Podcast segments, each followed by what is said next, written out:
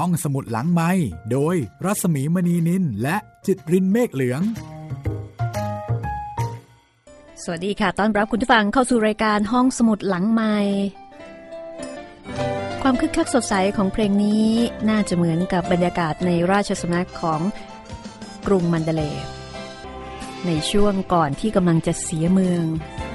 ซึ่งเป็นเรื่องสำคัญที่จะเล่าให้คุณได้ฟังในวันนี้ กับพม่าเสียเมือง ตอนที่ 13 ค่ะ ตอนที่ 13 ซึ่งเป็นประวัติศาสตร์สำคัญ ของชาติพม่า และของราชวงศ์อัลลองพระยา ที่สืบเนื่องต่อกันมายาวนาน เป็นจุดเปลี่ยนแล้วก็เป็นจุดสิ้นสุดของระบอบเดิม โดยที่พระเจ้าสีปอ พระนางสุพยรัตและพระนางอเลนันดอร์ซึ่งถือได้ว่าเป็นบุคคลที่มีอำนาจสูงสุดในตอนนั้น ไม่ได้คาดคิดถึง ว่าเหตุการณ์จะเปลี่ยนแปลงมาแบบนี้ ตอนที่แล้วก็คงจะได้ฟังไปนะคะว่า พระเจ้าสีปอกับพระนางสุพยรัตน์นั้น มีความกระยิมในพระไทยว่ายังไงยังไง พม่าก็ต้องเป็นฝ่ายชนะ เพียงแต่ว่าจะชนะมากน้อยแค่ไหน อังกฤษจะล้มตายมากน้อยอย่างไร และพระองค์ก็ทรงรอฟังข่าวดี ก็น่าเห็นใจที่การคาดการตรงกันข้ามกับความเป็นจริง โดยสิ้นเชิงก็เป็นความเศร้าอย่างหนึ่งของมนุษยชาตินะคะ ในเวลาที่เรามองเหตุการณ์ผิดไป ถ้าเหตุการณ์บวก แล้วเรามองลบ อันนี้ไม่เป็นไร เราจะดีใจ เพราะว่ามันดีกว่าที่คิด แต่ถ้ามันลบ แล้วเรามองบวก มองแง่ดีเกินไป เสียหายแน่นอน ทั้งเสียใจ แล้วก็เสียเรื่องราวด้วย พม่าเสียเมืองบทประพันธ์ของหม่อมราชวงศ์คึกฤทธิ์ปราโมท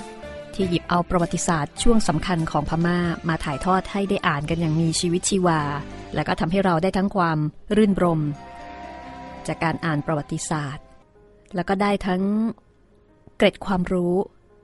ในหลาย ๆ เรื่องด้วย ถ้าคุณผู้ฟังพร้อมแล้วนะคะ เราไปติดตามฟังกันเลยดีกว่าว่า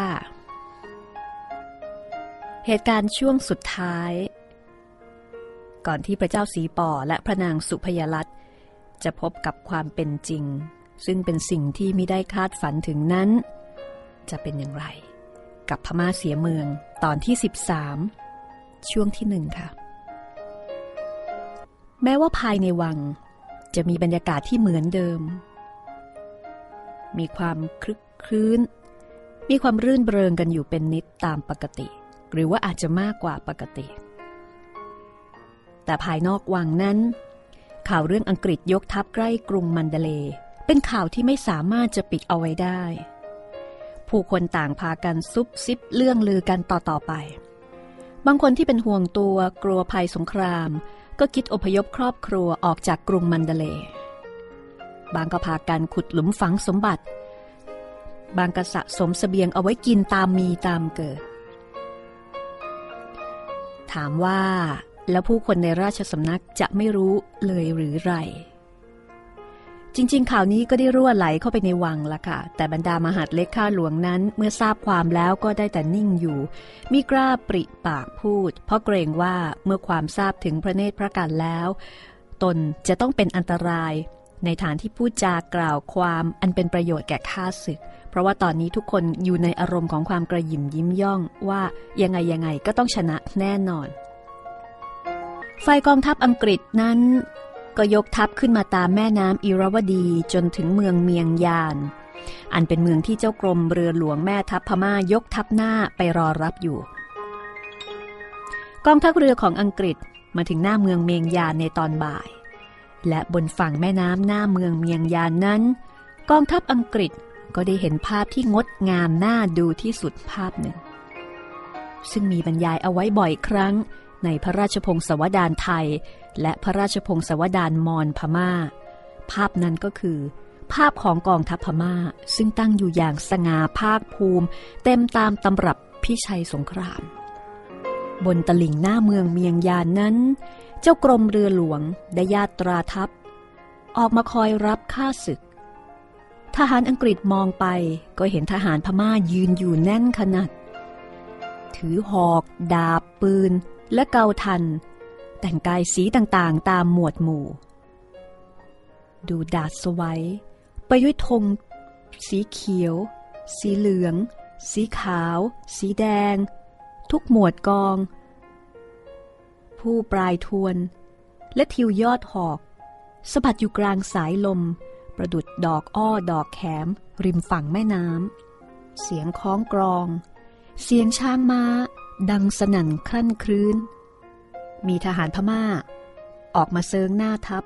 เข้ากับจังหวะคล้องกรอง เป็นการท้าทายฆ่าศึก อยู่อย่างองอาจงดงาม แม่ทัพพม่า ยืนช้างกั้นสับปทนประกอบด้วยกระบวนอิสริยยศ มีคนเชิญธงชัยมยุระและธงฉาน พร้อมด้วยเครื่องยศ และดุริยะดนตรีประโคมอยู่ อันว่าในกองในหมวดทั้งปวงนั้น ก็แต่งกายเต็มยศ ประกอบด้วยแพรพันหลากสี ประดับกายด้วยสุวรรณอลงกร ยืนม้ากันร่มระยะสีต่างๆ อยู่ตามหมวดกองของตน เป็นภาพที่สง่างามน่าดูชมยิ่งนัก และเป็นภาพที่ได้เห็นกัน เป็นครั้งสุดท้ายในประวัติศาสตร์ของชาติพมา่า ทหารอังกฤษทั้งปวง ตั้งแต่แม่ทัพนายกอง ตลอดจนไพร่พล เมื่อได้แลเห็นภาพอันน่าตื่นตาตื่นใจประทับใจเช่นนั้นแล้ว ก็ได้แต่รอเรือไว้ แล้วก็ตกตะลึง และดูอยู่นาน จะใช้ปืนใหญ่ระดมยิง ก็มีใครจะทำได้ แต่การสงคราม ก็เป็นการสงคราม เมื่อกองทัพสมัยใหม่จำต้องรบกับกองทัพอันงดงามที่ญาตราออกมาจากหนังสือพงศาวดารก็จำต้องทำแม่ทัพอังกฤษก็สั่งให้เอาปืนใหญ่ ระดมยิงเข้าไปยังภาพอันวิจิตรนั้น และระดมยิงเมืองเมียงยานอีกด้วย พอใกล้พรบค่ำ แต่ตะวันยังไม่ตกดิน กองทัพของพม่าก็ประรานาการไป และอังกฤษก็เข้ายึดเอาเมืองเมียงยานไว้ได้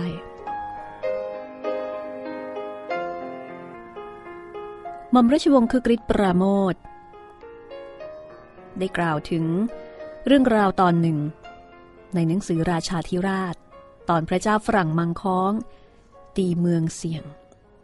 มีข้อความเรื่องที่ฝรั่งเศสเอาปืนใหญ่เข้ามายิงเป็นครั้งแรกในพม่า ดังต่อไปนี้ ฝ่ายฝรั่งเศส นายกำปั่นท้ายเห็นวุ่นวายขึ้นดังนั้น ก็จังก้าปืน หมายเอาเรือพระที่นั่งพระเจ้ามนเทียนทอง แล้วก็จุดปืนออกไป ด้วยเดชะบุญญาพิสมภารของพระเจ้ามนเทียนทอง ลูกปืนมิได้ต้องพระองค์ ต้องแต่คันสเสวตฉัตรขาดปลิวไป พระเจ้ามนเทียนทองทอดพระเนตรเห็นดังนั้น เป็นอัศจรรย์ยิ่งนัก ก็โทมนัดน้อยพระไทยจนน้ำพระเนตรตกในเรือพระที่นั่งเห็นดังนั้นจึงกราบทูลถามว่า พระองค์ทำสงครามมาทุกครั้ง ถึงเสียหายประการใด ๆ ก็ยอมทรงพระสวนอยู่ทุกครั้ง ครั้งนี้น้ำพระเนตรตกด้วยเหตุใด พระเจ้ามนเทียนทองจึงตรัสว่า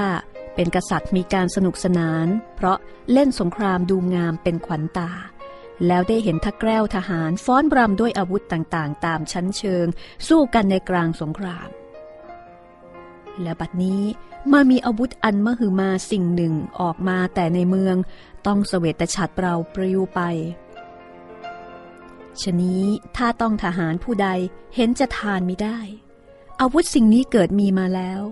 นานไปภายหน้า ไหนเลยจะได้เห็นทหารอันมีฝีมือสืบไปอีกเล่า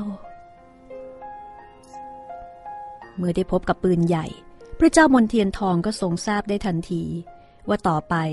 สงครามจะเป็นของสกปรกที่น่าเกลียดน่ากลัวมิได้เป็นเครื่องเล่นสนุกอันงดงามเหมือนเมื่อก่อน พระเจ้าสีปอดูเหมือนจะมิได้ทรงทราบความจริงข้อนี้ เมื่อตอนที่อังกฤษเข้าเมืองเมียงยานได้นั้น ชาวเมืองพากันมาต้อนรับด้วยความยินดี ตอนแรกทหารอังกฤษ เข้าใจว่าอาจจะเป็นกลอุบายอย่างใดอย่างหนึ่ง แต่เมื่อสอบถามดูจึงได้รู้ว่า เมื่อกองทัพหน้าจากกรุงยกมาตั้งรับทัพอังกฤษอยู่ที่เมืองเมียงยานนั้น ชาวบ้านชาวเมืองได้รับความเดือดร้อนแสนสาหัส ทหารในกองทัพกรุง ได้หยิบฉวยทรัพย์สมบัติ ข้าวปลาช้างม้าโคกระบือ ตลอดจนลูกสาวและเมียชาวบ้านเอาตามใจ ผู้ใดขัดขืนไม่ยินยอม ก็ใช้อาญาทัพลงโทษเคี่ยนตีหรือฆ่าฟันเสีย เมื่ออังกฤษมาตี กองทัพกรุงต้องล่าถอยไป ชาวบ้านจึงดีใจ เห็นว่ากองทัพอังกฤษมาช่วยให้ตนพ้นทุกข์เมื่อเข้ายึดเมืองเมียงยานได้แล้ว แม่ทัพอังกฤษก็ออกประกาศให้ชาวเมืองทราบทั่วไปเป็นความว่า อุปราชและผู้ว่าราชการใหญ่แห่งอินเดีย มีความประสงค์อันสุจริตแท้จริง ที่จะมิให้มีการฆ่าฟันกันให้เลือดตกยางออก แต่ปรารถนาที่จะให้ชนทุกชั้นที่อยู่ในเมืองนี้ ได้ทำมาหากินเป็นปกติสุข ปราศจากความเกรงกลัวว่าจะถูกข่มเหงรังแก ชนทั้งปวงไม่ต้องเกรงว่าจะต้องเสียสิ่งใดให้แก่กองทัพอังกฤษ ตราบใดที่ชนเหล่านั้นไม่ขัดขวางความเคลื่อนไหวแห่งกองทัพ ทางอังกฤษจะเคารพในสิทธิส่วนตัวของบุคคลทุกคน รวมทั้งศาสนาและขนบธรรมเนียมประเพณีทั้งปวงของชาวพม่าและรัฐบาลอินเดียจะได้พิจารณาความดีความชอบของข้าราชการ และราษฎรพม่าที่ได้ช่วยเหลือทางราชการอังกฤษในการรักษาความสงบ ประการที่อังกฤษได้กล่าวมานี้ ก็ดูเหมือนว่า เป็นเรื่องที่ดีมาก ๆนะคะ คือถ้าเราเป็นชาวเมืองเนี่ย เราก็คงจะดีใจ แต่ขณะเดียวกัน เราก็คงจะไม่แน่ใจ เพราะว่าเรื่องราวประการต่างๆที่เกิดขึ้น โดยเฉพาะในภาวะสงครามนั้น ก็ยากที่จะทำใจเชื่อได้ โดยเฉพาะเรื่องดีๆ ที่มาจากฝ่ายข้าศึก ในหนังสือพม่าเสียเมืองบอกว่า ตอนแรก พม่าก็ฟังหูไว้หู แต่ภายในเวลาไม่นานก็เห็นจริง เพราะว่าอังกฤษปฏิบัติตามคำมั่นสัญญาที่ให้ไว้ ทหารอังกฤษรักษาระเบียบวินัยอย่างเคร่งครัด ไม่ข่มเหงรังแก หรือลบหลู่ดูหมิ่นชาวเมืองพม่า เมื่อทหารอังกฤษต้องการสิ่งใดจากรัษฎร เช่นสเสบียงอาหารหรือช้างม้าพาหนะ ตลอดจนวัตถุอื่น ๆ ทางทหารอังกฤษ ก็ซื้อหาเอาแต่โดยดีและให้ราคาสูง มีได้บังคับกะเกณฑ์เอาหรือริบเอาไป ที่สำคัญที่สุดก็คือทหารอังกฤษทั้งฝรั่งและอินเดีย ไม่ได้ออกเที่ยวปล้นสะดมหรือว่าฉุดคร่าลูกสาวชาวบ้าน เหมือนทหารในกองทัพจากกรุงมันเดเลโดยเหตุนี้ชาวบ้านชาวเมือง ก็ยอมอยู่ใต้การปกครองของอังกฤษโดยดุษฎีที่หนีเข้าป่าไปก็พากันกลับเข้ามา ภายในเวลาไม่นานนะฟังตอนนี้คุณผู้ฟังบางท่านอาจจะเกิดคำถาม ว่าจริงเช่นนั้นหรือ นี่เป็นประวัติศาสตร์ที่อังกฤษเขียนเองหรือเปล่าเพื่อหาความชอบธรรมให้กับตัวเองแล้วก็โจมตีกองทัพของพมา่า อันนี้ถ้าสงสัยต้องไปหาอ่านเพิ่มเติมนะคะแต่หม่อมราชวงศ์คือกริชปราโมทเขียนเอาไว้บอกว่า เรื่องนี้ดูแต่เพียงเผินๆ ก็อาจจะคิดดูถูกชาวพม่าในสมัยนั้นไปได้ ว่าช่างไม่มีเกียรติภูมิ หรือรักชาติบ้านเมืองของตนเสียเลย ยอมอ่อนน้อมต่อศัตรูได้โดยฉับพลันทันทีมิได้คิดขัดขืน แต่การดูถูกคนอื่นๆ นั้นจะอาศัยพิจารณาข้อเท็จจริง แต่เพียงผิวเผินไม่ได้ ธรรมดาคนเราก็จะต้องรักบ้านเมืองของตน และมีความปรารถนาที่จะเป็นไทยแก่ตนเป็นหลักประจำใจอยู่ในเบื้องต้น แต่ถ้าหากการปกครองมีแต่การกดขี่บังคับ ขาดความยุติธรรม เห็นได้อย่างถนัดชัดแจ้ง และรัษฎรถูกข่มเหงรังแกจากข้าราชการ ไม่ว่าจะเป็นทหารพลเรือนหรือตำรวจรัษฎรก็ไม่รู้ที่จะไปร้องเอาจากใคร ความกดดันก็เกิดขึ้นในใจ นานเข้าก็กลายเป็นความเกลียดชังระบอบการปกครองนั้นอย่างขมขื่นฝังเข้ากระดูกดำ ขนาดใครมาเป็นข้าศึกศัตรูกับระบอบนั้นก็ย่อมเข้าข้างด้วย ไม่ว่าผู้นั้นจะเป็นใครชาติใดภาษาใด หรือมีลัทธิอุดมการอย่างไร จะไปตำหนิตีเตียน หรือดูถูกดูหมิ่นว่ารัษฎรที่มีจิตใจเช่นนี้ไม่รักชาติ หรือเป็นผู้ขายชาตินั้นไม่ได้ เพราะถ้าความรักชาติสำหรับเขา แปลว่าต้องยอมเป็นเบี้ยล่างให้คนชาติเดียวกันมาเหยียบย่ำกดขี่ได้ตลอดไป โดยไม่มีทางเงยหน้าอ้าปากได้แล้ว ความรักชาติเช่นนั้นก็ไม่น่าที่เขาจะรักษาเอาไว้ กลับมาที่เหตุการณ์ในเมืองเมียงยาน เสียงปืนใหญ่ที่อังกฤษยิงที่เมืองเมียงยานนั้น ดังไปถึงเมืองมันเดเลย์คือเรื่องของเรื่อง มันไม่สามารถที่จะปิดบังหรือว่าเบี่ยงบายเอาไว้ได้อีกต่อไป พระเจ้าสีปอก็ต้องทรงยอมรับความจริงข้อนี้ ด้วยความวิตกหวาดเกรงยิ่งนัก แม้พระนางสุพยรัตเมื่อทรงทราบความจริงแล้วก็ดูเหมือนจะทรงคลายความไว้ยศและอำนาจวาสนาลงกว่าแต่ก่อน บรรดาอมาตราชบริพารทั้งปวง ทั้งฝ่ายหน้าฝ่ายใน ก็กำลัง ตระหนกตื่นตกใจทั่วกัน แทบว่าจะหาผู้ใดที่ยังครองสติไว้กับตัวมิได้ ทุกคนก็ต่างหวังพึ่งพระบารมีของพระเจ้าสีปอให้ช่วยปกป้องพระราชอาณาจักร และคุ้มครองพวกตนให้รอดพ้นจากพยันตรายที่กำลังคืบคลานเข้ามา แต่พระเจ้าสีปอก็มิสามารถที่จะทำอย่างไรได้ นอกจากรับสั่ง ให้หาตัวกิมบุนมินกี้ คนที่เคยถูกประนามย้ำเหยียด ว่าขี้ขลาดตาขาว เข้ามาปรึกษาราชการ ความจริงเรื่องนี้ก็น่าแปลกอยู่ ที่กิมบุนมินกี้นั้น เมื่อถอยยศหมดวาสนา แล้วก็กลับไปอยู่บ้านตนได้เป็นปกติ ไม่ต้องถูกจำคุกหรือถูกประหารชีวิต เพราะเป็นธรรมเนียมพม่าในสมัยนั้น ที่เสนาบดีผู้ไม่ต้องพระราชอัธยาศัย หรือถูกถอดจากตำแหน่ง จะต้องรับพระราชอาญาถูกจำคุก หรือถูกประหารชีวิตเสมอไป ไอการที่จะออกมาอยู่กับบ้านเฉยๆ ไม่เคยมี ประเพณีเช่นนี้ฝังอยู่ในราชการเมืองพมา่า จนครั้งหนึ่ง เมื่อพระเจ้ามินดุงทรงทราบว่านายแกรสโตน นายกรัฐมนตรีอังกฤษลาออกจากตำแหน่ง ก็มีพระราชดำรัสขึ้นว่า น่าสงสารเสียจริง ป่านชนี้คงจะต้องทนทุกขเวทนาอยู่ในคุกแล้ว เพราะฉะนั้นการที่พระเจ้าสีปอทรงปล่อยให้กิมบุญมินกี้ยังมีอิสระเสรีอยู่ได้นั้น อาจเป็นเพราะพระเจ้าสีปอเองก็ไม่แน่พระราชหฤทัยว่าสงครามครั้งนั้นจะเป็นอย่างไรต่อไป แต่เมื่อมีเสียงข้างมาก กราบบังคมทูลให้ทำสงคราม แล้วก็กราบบังคมทูลว่าจะต้องมีชัย ก็โปรดให้เป็นไปตามนั้น แต่อย่างไรก็ตาม ถึงตอนนี้พระเจ้าสีปอคงจะดีพระไทย ที่ยังมีตัวกิมบุญมินกี้เหลือไว้สำหรับให้ทรงปรึกษาราชการได้ แต่กิมบุญมินกี้มาถึงตอนนี้จะสามารถช่วยอะไรพระเจ้าสีปอ จะสามารถช่วยอะไรประเทศชาติของตัวเองได้บ้าง ก็คงจะต้องติดตามกันต่อไป ในช่วงหน้า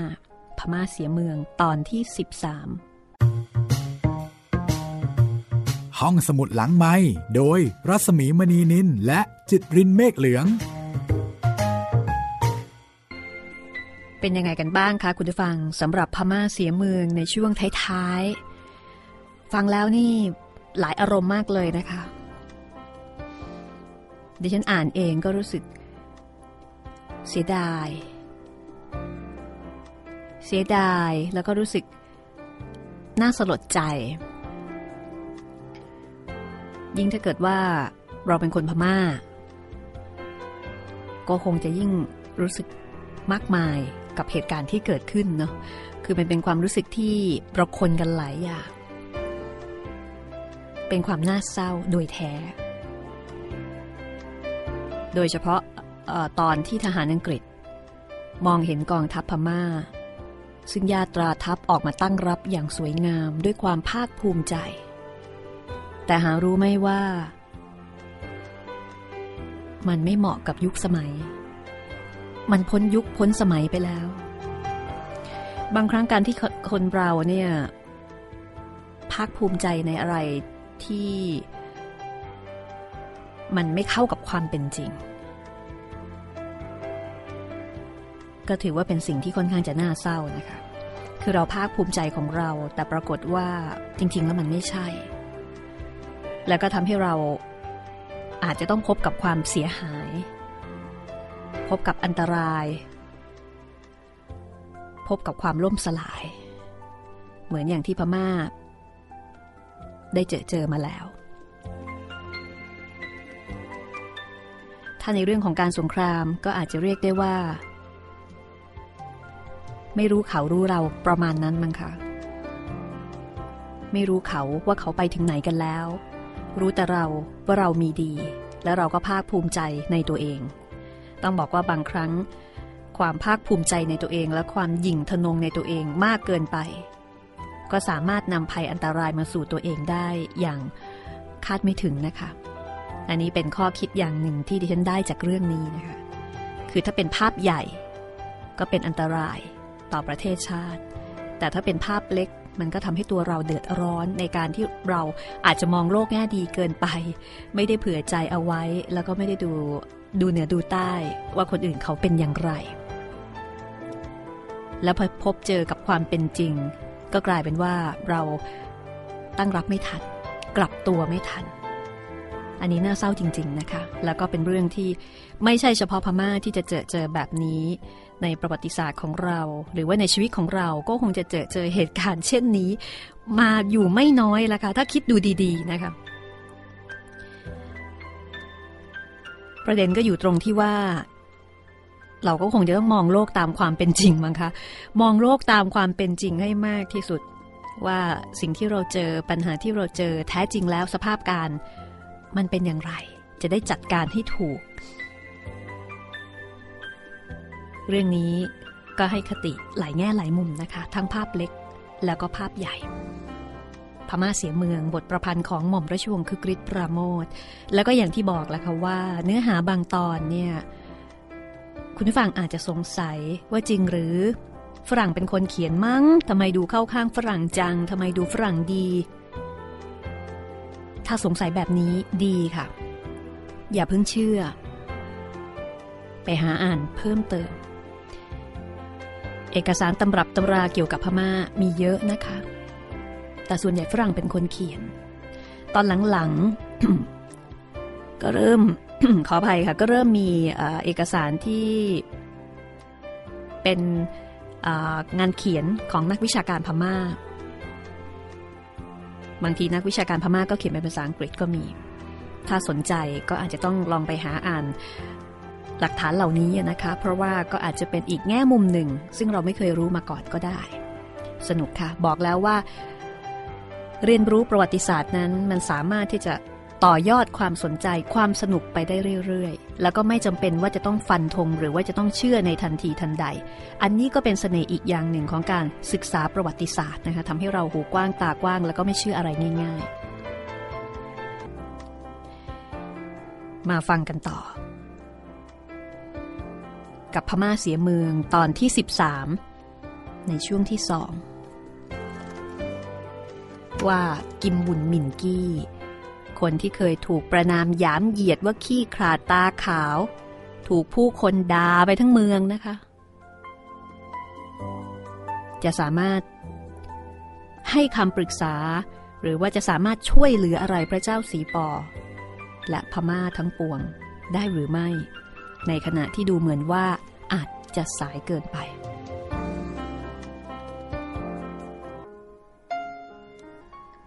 มื่อกิมบุญมินกี้เข้ามาเฝ้าตามรับสั่ง พระเจ้าสีปอก็ตรัสให้กิมบุญมินกี้ไปหาทางเจรจากับอังกฤษ ให้ถอยทัพกลับไปซะ เมื่อกิมบุญมินกี้ได้กราบบังคมทูลมาแต่แรกว่าไม่มีทางที่จะสู้รบกับอังกฤษ ควรจะหาทางเจรจา บัดนี้การก็เป็นไปสมจริง ดังที่กิมบุญมินกี้ได้กราบบังคมทูลไว้แล้ว จึงขอให้กิมบุญมินกี้ รีบไปเจรจากับอังกฤษเถิด แม้แต่พระนางสุพยรัตซึ่งเคย บริพาทกิมบุญมินกี้เอาไว้เป็นหนักหนา ตอนนี้ก็กลับโอนอ่อนงอนง้อ ตรัสวิงวอนให้กิมบุญมินกี้ไปหาทางกู้พระนครไว้ให้จงได้ จะต้องมีทางใดทางหนึ่ง ที่จะทำให้ฝรั่งเลิกทับกลับไป หรือมิฉะนั้นก็ต้องเจรจาอย่าทับ อย่าให้ฝรั่งยกล่วงล้ำเข้ามาในพระนครได้เป็นอันขาด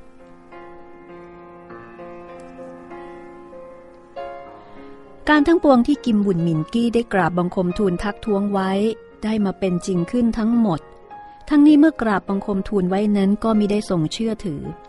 และทำให้กิมบุญมินกี้ ผู้ซึ่งเป็นถึงอัครมหาเสนาบดีต้องถูกเหยียบย่ำเย้ยหยัน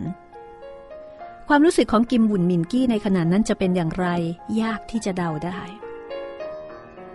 กิมบุญมินกี้อาจรู้สึกพอใจ หรือสะใจก็ได้ เมื่อสิ่งที่ตนพูดไว้ แล้วไม่มีใครเชื่อ กลับเป็นจริงขึ้นมา แต่เรื่องนี้เป็นเรื่องเกี่ยวกับความล่มจมของบ้านเมือง กิมบุญมินกี้อาจจะเศร้าใจ จนไม่มีเวลาที่จะรู้สึกเช่นนั้นก็ได้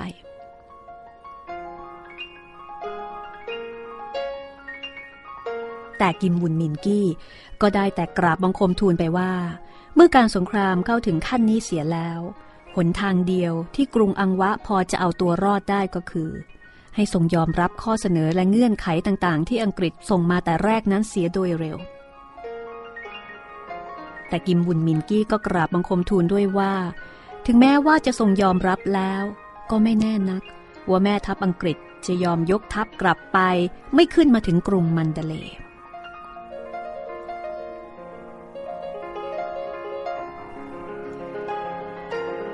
พระเจ้าสีปอได้ทรงฟังดังนั้นก็ทรงตะลึงนิ่งอยู่ ทอดพระเนตรบรรดาข้าวเฝ้าในท้องพระโรง ต่างก็พากันหมอบก้มหน้านิ่งอยู่ทั่ว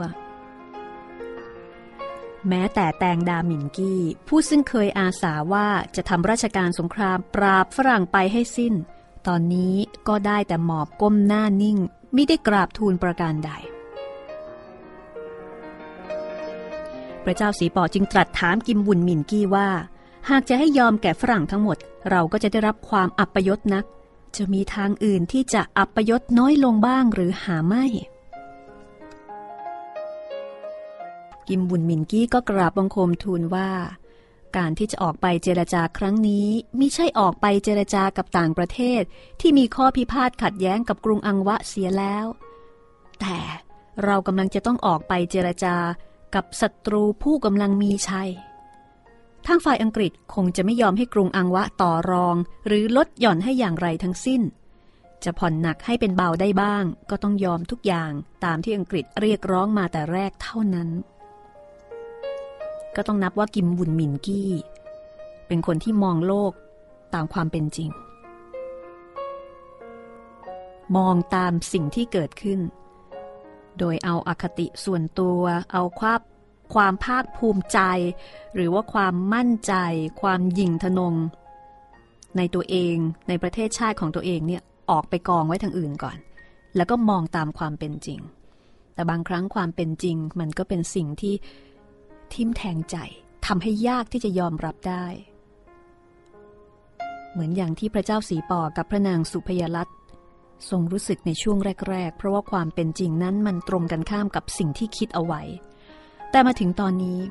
พระเจ้าสีปอได้แต่ศพพระเนตรกับพระนางสุพยลัตแล้วก็ตรัสสั่งให้กิมบุญมินกี้รีบออกไปเจรจากับอังกฤษ อย่าให้อังกฤษเข้ากรุงมันเดเลได้ พระมหาสเวตฉัตรกรุงรัตนบุระอังวะนั้นจะต้องคงอยู่ตลอดไป พร้อมกันนั้นก็ได้พระราชทานอาญาสิทธิ์แก่กิมบุญมินกี้ ให้มีอำนาจเต็ม ในอันที่จะปฏิบัติการให้เป็นไปตามพระราชกระแสรับสั่ง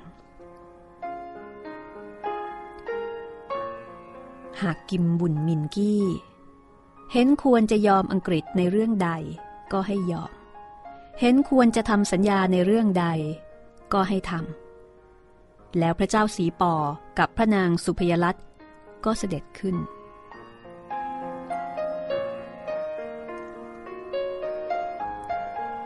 ฝ่ายกินบุญมินกี้รับพระราชองค์การแล้วก็ออกมายังศาลาลูกขุน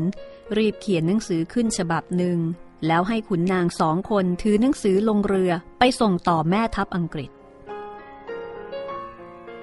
หนังสือนั้นมีเนื้อความยืดยาวพูดวกวนไปมา แบบคนที่ทำผิดแล้วพยายามแก้ตัวทั้งที่รู้แน่แก่ใจ ว่าแก้ตัวไม่ขึ้น เริ่มหนังสือนั้นด้วยการตัดพ้อต่อว่าอังกฤษว่าไม่ควรจะทำรุนแรงถึงขนาดส่งทหารเข้ามาตีบ้านเมือง ทางฝ่ายพม่าน้อยใจนัก ความจริงนั้นพม่ามีใจเป็นมิตรกับอังกฤษ ตั้งใจที่จะรักษาประโยชน์ของอังกฤษทั้งในปัจจุบันและอนาคต มิได้คิดเป็นอื่นเลย ข้อความแบบนี้กินเนื้อที่เข้าไปหลายหน้ากระดาษ แล้วจึงบอกว่าพระเจ้ากรุงอังวะจะทรงยอมปฏิบัติตามคำขาดของอังกฤษที่ยื่นมาทุกข้อ อังกฤษควรจะรู้ดีว่าข้อเสนอและเงื่อนไขต่างๆ ที่ส่งมาให้ทางพม่าปฏิบัติตามนั้น เป็นราชการที่ลึกซึ้งใหญ่หลวงนักฝ่ายพม่าจะต้องพิจารณาให้ละเอียดถี่ถ้วนแล้วจึงจะตกปากรับคำได้ การพิจารณาปรึกษาหารือกันนั้น ก็ต้องกินเวลายาวนานเป็นธรรมดา อังกฤษไม่ควรจะใจเร็วด่วนได้ ให้เสียกำลังรีพลไปเปล่าๆ บัดนี้พระเจ้ากรุงอังวะมีพระราชประสงค์แต่อย่างเดียว ที่จะให้สงครามสิ้นสุดลง จึงทรงพร้อมที่จะทำสัญญากับอังกฤษตามแต่อังกฤษจะเห็นสมควร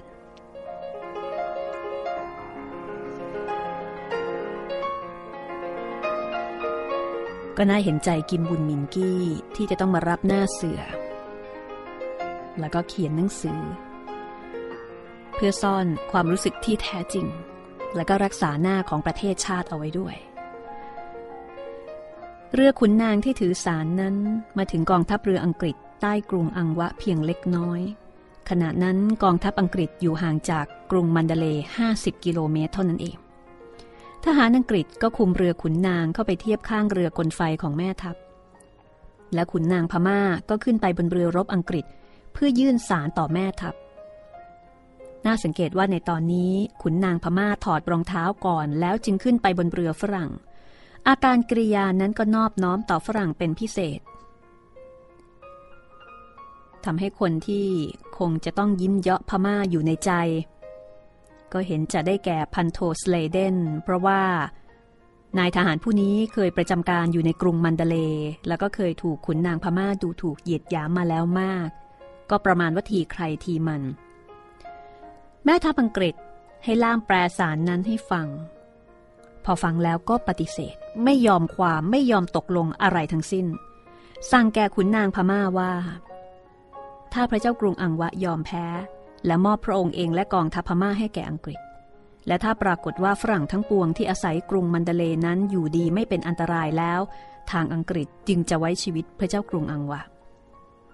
กองทัพอังกฤษจะต้องเข้าครองกรุงมันเดเลให้ได้ แม้ในขณะที่แม่ทัพอังกฤษเจรจากับขุนนางพม่าอยู่นั้น เรือรบของอังกฤษก็ใช้ฝีจักรแล่นใกล้กรุงมันเดเลเข้าไปเรื่อยๆ แม่ทัพอังกฤษสั่งว่าทางพม่าจะต้องตอบมาก่อนสี่นาฬิกาในวันรุ่งขึ้น มิฉะนั้นกองทัพอังกฤษจะยกต่อไปในเวลารุ่งอรุณตามที่ได้กำหนดไว้ค่ำวันนั้น กองทัพอังกฤษก็จอดอยู่กลางแม่น้ำใต้กรุงอังวะลงไปเล็กน้อย และขุนนางพม่าก็รีบขึ้นบกไปส่งโทรเลขถึงกรุงมันเดเล แจ้งข้อความตามที่แม่ทัพอังกฤษสั่งมานั้นทุกประการ และยังแจ้งไปด้วยว่า ถ้าหากทางกรุงมันเดเลไม่รีบตอบมา แม่ทัพอังกฤษก็จะยกเข้าตีกรุงอังวะในวันรุ่งขึ้น ที่กรุงอังวะนั้นมีทหารพม่ารักษาเมืองอยู่ประมาณ 8,000 คน เช้าวันรุ่งขึ้น ทางกองอังกฤษก็ยังไม่ได้รับคำตอบจากพม่า แม่ทัพอังกฤษจึงสั่งให้ทหารเตรียมตัวเข้าตีเอากรุงอังวะ เรือรบและแพขนานของอังกฤษกำลังแล่นเข้าสู่หน้าเมืองกรุงอังวะ เพื่อจะระดมยิง ช่วงนั้นก็พอดี มีเรือพม่าพายมาถึงกองทัพอีกลำหนึ่งขุนนางพม่าที่มาในเรือนั้นได้อัญเชิญ พระราชโทรเลขจากพระเจ้าสีปอว่ายอมแพ้ต่ออังกฤษทุกประการ ขุนนางผู้รักษากรุงอังวะนั้น ชื่อพ่อหมูกินอัตวินบุญ ท่านผู้นี้ไม่ยอมยกกรุงอังวะให้แก่ฝรั่งจนกว่าจะได้รับพระบรมราชโองการโดยตรง ยังคงรักษากรุงอยู่ในระหว่างนั้น ขุนนางพม่าที่มาติดต่อกับกองทัพอังกฤษ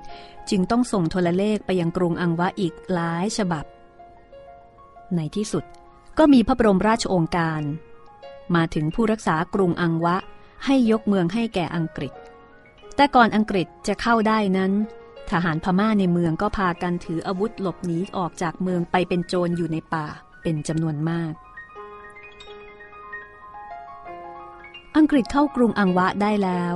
ก็ทำลายปืนใหญ่พม่าที่มีอยู่ในกรุงอังวะ และที่ในเมืองสะแคงซึ่งตั้งอยู่บนฟากแม่น้ำตรงข้ามกรุงอังวะเสียจนหมด อังกฤษแบ่งทหารให้ยึดครองกรุงอังวะอยู่กองหนึ่ง ที่เหลือนั้นก็เตรียมพร้อม ที่จะยกขึ้นไปกรุงมันเดเลต่อไป สงครามระหว่างอังกฤษกับพม่านั้น สิ้นสุดลงแล้ว หนทางที่จะไปกรุงมันเดเลนั้นไม่ไกลนัก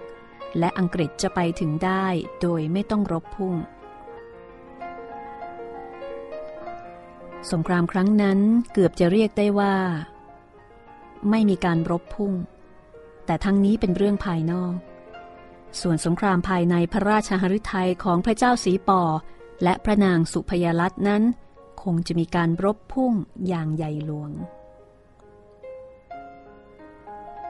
การที่ต้องทรงยอมรับความจริงว่า กรุงรัตนบุระอังวะนั้น ไร้อำนาจสิ้นวาสนาก็ดี การที่พระองค์ผู้ซึ่งเป็นมหากษัตราธิราชในราชวงศ์อัลลองพระยา ซึ่งยิ่งใหญ่ในยศวาสนาบารมีและพระเดชอันหาที่สุดมิได้ ต้องออกพระโอษยอมแพ้แก่ฝรั่งนอกศาสนาก็ดี จะต้องเป็นคมอาวุธที่เสียดแทงพระราชหฤทัยให้เจ็บปวดทรมานเป็นอย่างยิ่งทุกครั้งไป นับแต่วันที่ทรงได้ยินเสียงปืนใหญ่อังกฤษเป็นต้นมา พระเจ้าสีปอก็ต้องทำสงครามในพระราชหฤทัย ดังที่ได้กล่าวมาแล้ว รั้ววังที่กรุงมันเดเลนั้น เงียบเหงา เหมือนกับวังร้าง เสียงประโคมและเสียงขับร้องดุริยะดนตรีก็เงียบลง คงมีแต่เสียงนกที่ร้องในยามค่ำคืน ประทีปโคมไฟซึ่งเคยสว่างสวัยจับยอดพระมหาปราสาทนั้นก็ดับลง คงเหลือแต่แสงเทียนที่ริบปรีในพระมหามนเทียนและตามตำหนักต่างๆ พวกละครและตลกละคร ตลอดจนปีพาดนั้น หายหน้าไปจากวังทีละคนจนหมด เพราะคนพวกนี้รู้ดีว่า เมื่อยามบ้านเมืองคับขันนั้น คนที่อยู่ตามตรอกซอกซอยหรือว่าในป่าดงพงไพร มีความปลอดภัยดีกว่าคนที่อยู่ในปราสาทราชวัง ผู้ที่หายหน้าไปจากวังนั้น ไม่ใช่เฉพาะแต่พวกละครปีพาดแม้แต่มหาดเล็กข้าหลวงที่ออกเวรกลับบ้านแล้วก็ไม่มาเข้าเวรอีก ขุนนางบางคนก็ไม่เข้ามาเฝ้า เวลาเสด็จออกขุนนางก็บอกว่าป่วยบ้าง หายหน้าไปเฉยๆบ้าง พระมหาสเสวตฉัตรนั้นเป็นของสูงและมีน้ำหนักยิ่งนัก เมื่อพระมหาสเสวตฉัตรนั้นโอนเอียงทำท่าจะล้มลง คนที่อยู่ใกล้ก็มักจะวิ่งหนีเอาตัวรอดก่อนคนอื่น แต่ในที่นี้ก็ต้องจารึกไว้เป็นเกียรติยศแก่แตงดาหมินกี้ และขุนนางที่ขึ้นต่อแตงดาหมินกี้ว่า ในยามนั้น หาได้มีผู้ใดละทิ้งตำแหน่งหน้าที่ไม่ เคยปฏิบัติราชการมาอย่างไร ก็ทำต่อไปอย่างนั้น ถึงเวลาก็มานั่งที่ศาลาลูกขุน ได้เวลาเข้าเฝ้าก็เข้าเฝ้า และยังคอยกวดขันดูแลเวรยามทหารที่เฝ้าล้อมพระราชวัง มิให้บกพร่องได้ ราชประเพณีอย่างใดเคยมี ก็รักษาไว้มิให้ขาดจนถึงนาทีสุดท้าย ของกรองที่หอกรองพระโหศินประจำพระนคร ก็ยังคงตีทุ่มโมงไปจนกว่าจะถึงเวลานั้น ติดตามห้องสมุดหลังใหม่ได้ ในตอนต่อไปนะคะ วันนี้ห้องสมุดหลังใหม่ขออนุญาตปิดทำการ แต่เพียงนี้จนกว่าจะพบกันใหม่ตอนหน้า สวัสดีค่ะ ห้องสมุดหลังไม้โดยรัสมีมณีนินและจิตรินเมฆเหลือง